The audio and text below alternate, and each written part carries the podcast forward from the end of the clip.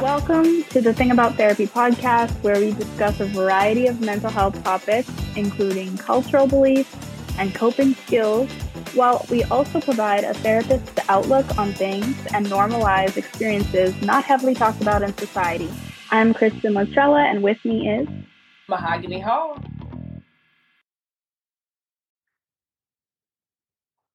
Welcome to the Thing About Therapy podcast. You're listening to Kristyn Latrella and Mahogany Hall.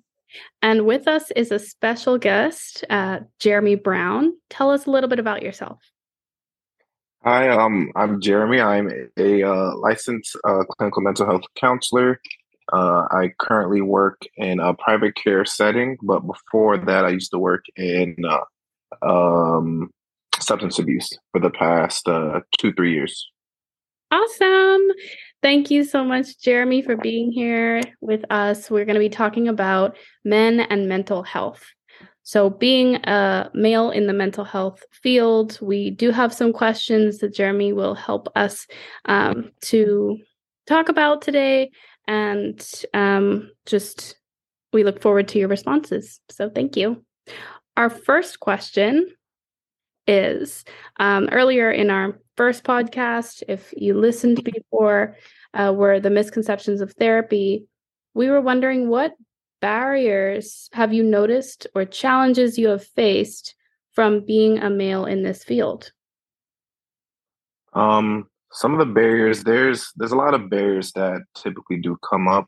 Um, some of them are kind of just based off like they have like lack of resources at times. So like not being able to actually go for therapy. Um, many people don't have insurances, but also I think as a man, I think a lot of times the biggest um, barrier is just the lack of understanding of you know their actual emotions of like what they are as well as what their emotions actually mean to them right. as they do come up. Yeah. That's so important. Yeah. Yeah sorry kristyn. Um, but to just add you know to that i feel like just in general, a lot of people struggle with having that emotional vocabulary. So mm-hmm. instead of just saying, "Oh, I'm mad," which is the basic uh feeling, saying I'm frustrated, I'm pissed off, or I'm aggravated or agitated. Some people do not have that emotional vocabulary, and I can't even say just men, but I know women may be more in tune to their emotions. And so um, I'm wondering is that when you do work with the men, do you often struggle with them knowing what to say and how to describe their emotions?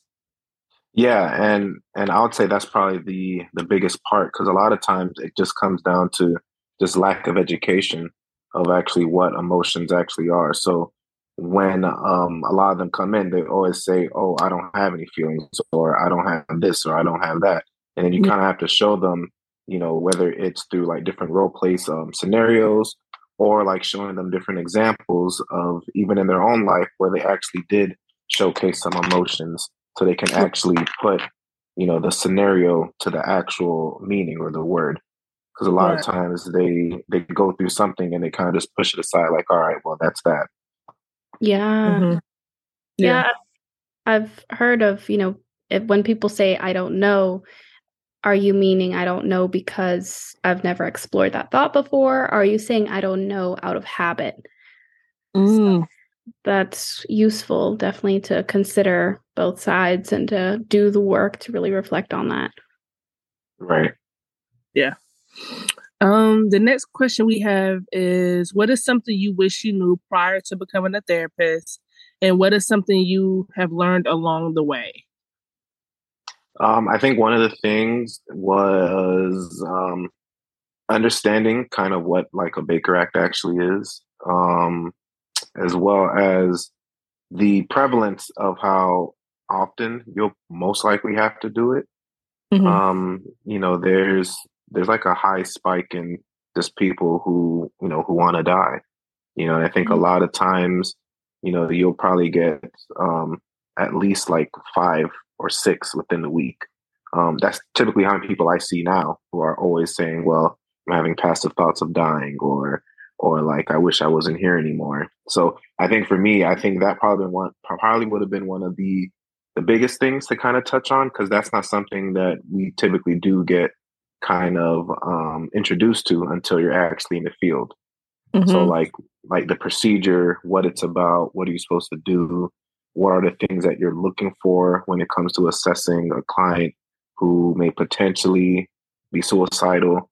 Uh, what do you do? What are the steps? I think I think that for me, that would have kind of um, alleviated a lot of, of my anxieties and fears. Because when I when I started this new job, I think two weeks in, I had a patient who I had to Baker Act, mm-hmm. and it was and it was just like a whirlwind for me because I didn't know what I was doing, and I was also afraid that um, I wasn't going to do it right, and then um, everything else would kind of just snowball into something worse. So um, I think for me, that, that probably would have been one of the biggest things in knowing is, you know, this is a Baker Act, and here's the steps. This is what you have mm-hmm. to do.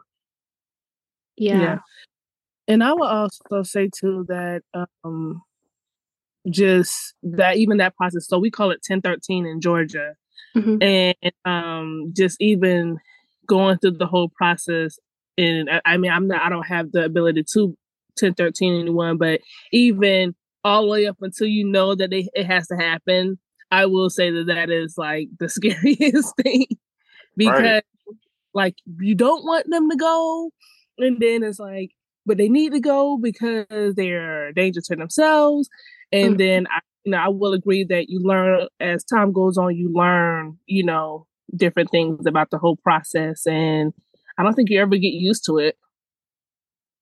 No, no, um, not really. And a lot of times it's kind of you're going kind of off your gut. Like if you feel if you feel like if if if you feel deep down like if they leave that they're not going to be safe, nine times out of ten they're not. So mm-hmm. you know you, you kind of have to go based off your clinical judgment, and and sometimes that's the hardest, difficult part, especially starting out, because like I don't know if I have clinical judgment just yet. I don't know where where I'm at with that. So it's kind of just going based off um, based on the information I was given, based on what they're telling me, based off what I'm seeing. Can I be comfortable enough? And let's say I go home will I not will I ever think about you know what man I maybe should have did X Y Z to this um, client right. or maybe I should have did this so it's yeah. kind of it's a lot you're always erring on the side of caution I guess when it comes to you know harming behaviors and uh, I have two follow up questions for that, but one of them is just to let our listeners know what a Baker Act is, the involuntary hospitalization. Um, as Mahogany mentioned, it's a 1013 in Georgia. Um, and that's because of self harming ideation and intent and things like that. But um, Jeremy, do you have out of the five or six that you had mentioned that are incoming, is it kind of a mixed bag when it comes to men and women? Or do you see more men um, expressing that desire to harm themselves?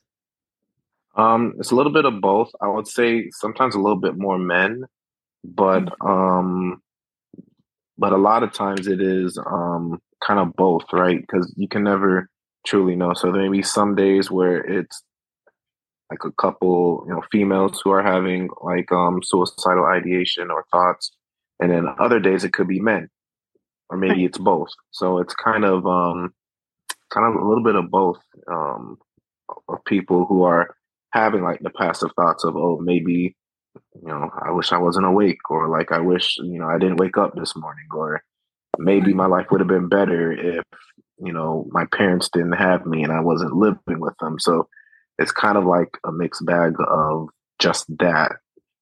So it's yeah. kind of hard to say. Okay. Makes sense. So, um, I guess what's a follow up to that since we're talking about the differences of you know men and women as clients. Um, do you notice any difference with your uh, clients asking for specifically you as their therapist because you're a male? Yeah i think i think sometimes um, men will you know they feel comfortable with other men sometimes especially when it comes to um, for therapy yeah. Um, and I think the same thing would kind of go for, you know, any any female clients, you know, they would rather um, a female therapist or a counselor. And um, when it comes to the men, sometimes I think there's there's certain things that they feel that they can't um, discuss when it comes to the opposite um, gender. Yeah. Where they feel, you know, I would rather talk about it with a male who would kind of have a similar understanding of, you know, what I'm going through, um, these emotions that I'm feeling. Um, if these are actually emotions, how can I kind of put them into um, understanding that works best for me. And I think um, a lot of times they they actively search for like a male who would understand. Um, yeah. And, and I think when you kind of go deeper into it as well, like um, like black males, you know, mm-hmm. they would rather if they if it's possible because there's not many anyways, but yeah. like a black therapist, you know, if they can find someone who like, all right, this person gets it. If I come to him and I'm saying like, um, my household is bad or I have like family who don't understand. If I talk to this person, I know who'll understand. And I think that kind of trickles down for other cultures as well. I think people find and are more comfortable when they see or have somebody that kind of represents um, themselves. It makes it a little bit easier for them to open up. Definitely. And I would like to say to anyone that's listening that there's no harm in asking. It's it's your preference. There's nothing wrong with that. You see that all the time and doctors like when you go to physicals and stuff like that. You know some people just prefer if there is one on staff to ask and it doesn't hurt to ask when it comes to mental health too. Mm-hmm. yeah. Um our next question is how do you handle a resistant client um i think all of us at at some point we've had um, a client who, you know, just doesn't want to do anything, right? You know, mm-hmm. they uh, they come in, they sit down, they'll probably stare at you for 20 minutes. Um, yeah. You know, they won't they won't say anything. They'll they'll give you the one words like, "Yeah, I'm okay," or "No, I'm good," or like, um, "No, I'm fine." And then you kind of see all right, I have to continue this for another 40 minutes because I need to get them to like their hour at least yes. to so there can be some type of progress and you know they're not giving you anything and mm-hmm. then at that point it's kind of just rolling with it right you know because you can't force anybody to engage in therapy right right you can't force anybody to do anything so mm-hmm. you kind of just meet them where they're at and you just roll with the, the resistance and and kind of you know engage in some mi you know motivational interviewing you know try and get them to a point to evoke change, even though they may not want change just yet, but kind of you know bringing them to the to the doorstep of, huh, maybe down the line, I could see myself doing something about change. It may not be now, yeah. but you know, it could be next week, could be next month. Who knows? Right. It takes a special therapist to ask the hard questions and be able to be vulnerable and be willing to deal with that resistance if they're unwilling to go there at least you asked. Mm-hmm. right. And and jeremy have you ever had a um a client that was just did not want to be there and they sat in silence the whole entire time yeah i've had um a few patients like that um I, I i saw them more in in substance abuse mm. um a lot of a lot of people. I used to work in residential and mm-hmm. and uh, PHP. So PHP is like the step down for residential. But mm-hmm. for the residential side, those are people who are like just coming from like a detox. So like you know, so they're still pretty fresh um, off their drug of choice. You know, they're still coming down. You know, so they're still a little bit you know anxious. They're still a bit um, you know um, angry sometimes. So so um, when you first get them, like even for the first meeting, they they don't want to do anything. Like they don't want to talk. Um, you know, they don't know you. You know, they also don't trust you as well. So mm-hmm. um, a lot of times they will just sit there. You know, they'll sit there for the thirty minutes. They'll sit there for the forty minutes, fifty minutes, and um, I've done that before. I've just sat. I just held space with them and sat there. You know, I'll ask them some questions. You know, I'll try and build some um, rapport. Kind of ask them, you know, favorite TV shows? Do they like do they watch mm-hmm. movies?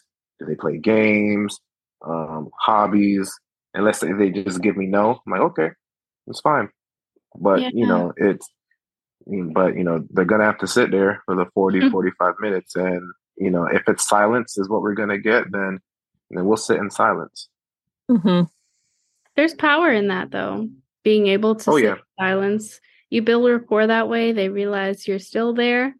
You didn't Mhm. get up and leave them in the room or, you know, try and refocus them somewhere that they didn't want to go. So hmm skill.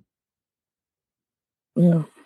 And I also think with that too, excuse me, I also think with that too, um, I had to learn how to sit in silence because it was an uncomfortable thing for me. So Jeremy, did you have that experience? You know, starting out, were you comfortable with sitting in silence, or was that some a skill that you had to gain over time? um i've always been okay with silence um but um i think when you use it in a clinical setting um Mhm. you do kind of have to have a little bit of practice because it's it, it's um it's a lot more than just sitting there you know quiet you know there's there's like a whole art to it to where you know if you use enough silence you know with direct eye contact with the patient then you know you'll be surprised that they'll start talking first because then they start feeling uncomfortable and they're like oh what's going on? Mm. but um you know it silence can be a little bit scary because i think a lot of us um don't know what to do in moments where it's just quiet and we always feel like we have to get a word in so there isn't silence especially as as a as a counselor because our job is to talk you know Yeah. but if there's if there's silence we feel like oh i'm not actually doing the job that i went to school for so i have to fill it with something Yeah. I definitely Yeah. struggled with that using silence effectively. I would always be the one that would fill the silence and then I had to take a reflection, step back to realize why am I using this? Mhm. Definitely had to build that skill there. Yeah. Um w- one of the questions on the Instagram live talked about counter counter transference and Jeremy, I want you to kind of touch based on like what that is, you know, what do you think that is and have you ever experienced that? Right. So, uh, transference, um, first off, which is kind of where the counter transference come from. Transference is when you have like a client, and let's say the client starts connecting with you on a deeper level to where they start they start thinking that you're, let's say, like like their mom or their dad or or brother. So you know, a lot of their emotions that are linked and attached to mom, dad, brother, sister, they're now linked towards you right? Counter transference is the opposite of that, which is where, you know, as us as counselors, we start internalizing, you know, stuff that maybe our client may be sharing. So to where now we are starting to have emotions that are linked towards whatever they're expressing. So let's say, you know, they're talking about like the passing or loss of a family member, mom, dad, or anything like that. Counter transference can come in those moments to where we then start um, you know, correlating or relating to them too much to a point where our emotions then kind of get muddled. And then now the roles are starting to switch to where, all right, I'm the client now. And then let's say the, the client is now the therapist because now you're maybe oversharing too much or you're, um, you know, getting too involved in, you know, issues that may have to be handled, you know, in an outside setting, like in, in your own type of therapy or or discussion with um, a family member or a friend. Um, so, you know, when it comes to counter transference, one of the things that I typically do um, to avoid that is um, I try to not take really anything personal, or I and I try not to get too heavily involved in, um, you know, uh, matters that um, that my clients may talk about, right? Because there, because there's times where yeah, there's stuff that I do relate with them you know there's there's stuff they talk about like oh yeah that happened to me once or twice Yeah. you know and then you know some emotions may start coming up but you know it's kind of taking myself out of that and and realizing it's not about me it's about them Mm-hmm. you know and keeping that focus as that only you know if after work and i'm still activated by that then i do my own work to ensure i do whatever i need to do to handle that so it doesn't become a problem the next time i see the person Right. Right. That's so important. Thank you for explaining that. Um, there's definitely uh benefit in recognizing when it happens but if you have to reflect on it that's okay too um, to the clinicians out there just as long as they're not doing harm to our clients in the process so following another misconceptions question um, in the beginning when we started our podcasts we know that men typically are the ones that don't seek services what is something you want men to know about mental health? Yeah, um, re- honestly, it's about you know you you can ask for help. You know, um, you have emotions. It's okay to experience and feel these emotions, and and if you are experiencing and feeling these emotions, it doesn't make you less of a man or a person. Mm-hmm. Um, I think a lot of what men are taught you know, growing up, you know, as little boys, it's about, you know, men, boys who turn into men. You have to be strong. You have to be um, independent. You can't show fear. You can't show weakness. And I think um, as you grow up being taught in that manner, you know, you start losing, you know, the core, you know, the core things that make us humans, like emotionality, like vulnerability, mm-hmm. um, communication. You know, a lot of that gets lost because you know um, the way that people were taught back then. It was you know you don't cry, you can't do this, you can't do that. Um, suck it up, be a man, and just mm-hmm. do your business. Um, but as you kind of look back in history, you see what happened when people just you know suck it up and you know um, mm-hmm. don't cry, don't do this. You know, it it takes a huge toll. You know, and I think as um, as you see uh, people um, get older, you start seeing mm-hmm. how that becomes an issue when it comes to um, expressing emotions, understanding what emotions are. And then for mm-hmm. men, you know, we don't want to talk about our emotions because the first time you do talk about emotions, you get called weak or mm-hmm. like, oh, you're not a man. So what are you doing? Right. Yeah. Right. Yeah. So it's kind of just relearning. It's yeah. like you don't want the vulnerability to be used against you. Mm-hmm. mm-hmm. Yeah. And I think that takes from, I mean, in the beginning stages of therapy, like you were saying, build rapport and all of that stuff. So you, they know that you are creating that safe space for them. Right. And so, and I think that's important because the minute you're able to create that safe space and they know that, okay, Jeremy is not going to judge me or this counselor is not going to judge me, they will start to just like let loose and just be their be themselves and so i think that that's very you know important especially for the clients that are um less likely to just open up the first session. Yeah. Yeah. Okay um i think that was all of our questions right kristyn? Yes um i just wanted to make a little note that this is our first of many discussions for our series on men and mental health. Jeremy, you kicked us off. We're so grateful for your time and efforts in completing these questions for us and just sharing your perspective. Um, we're looking forward to continuing the conversation. Men, mental health therapy is for you too. So thank you for reiterating that in the best way uh, relatability yeah. for us. Jeremy? Yeah, thank you guys for having me. Um, you know, if you guys ever need me, you can always hit me up. Um, you know, I'm available. So thank you guys for having me. Thanks so All much. Right. All right.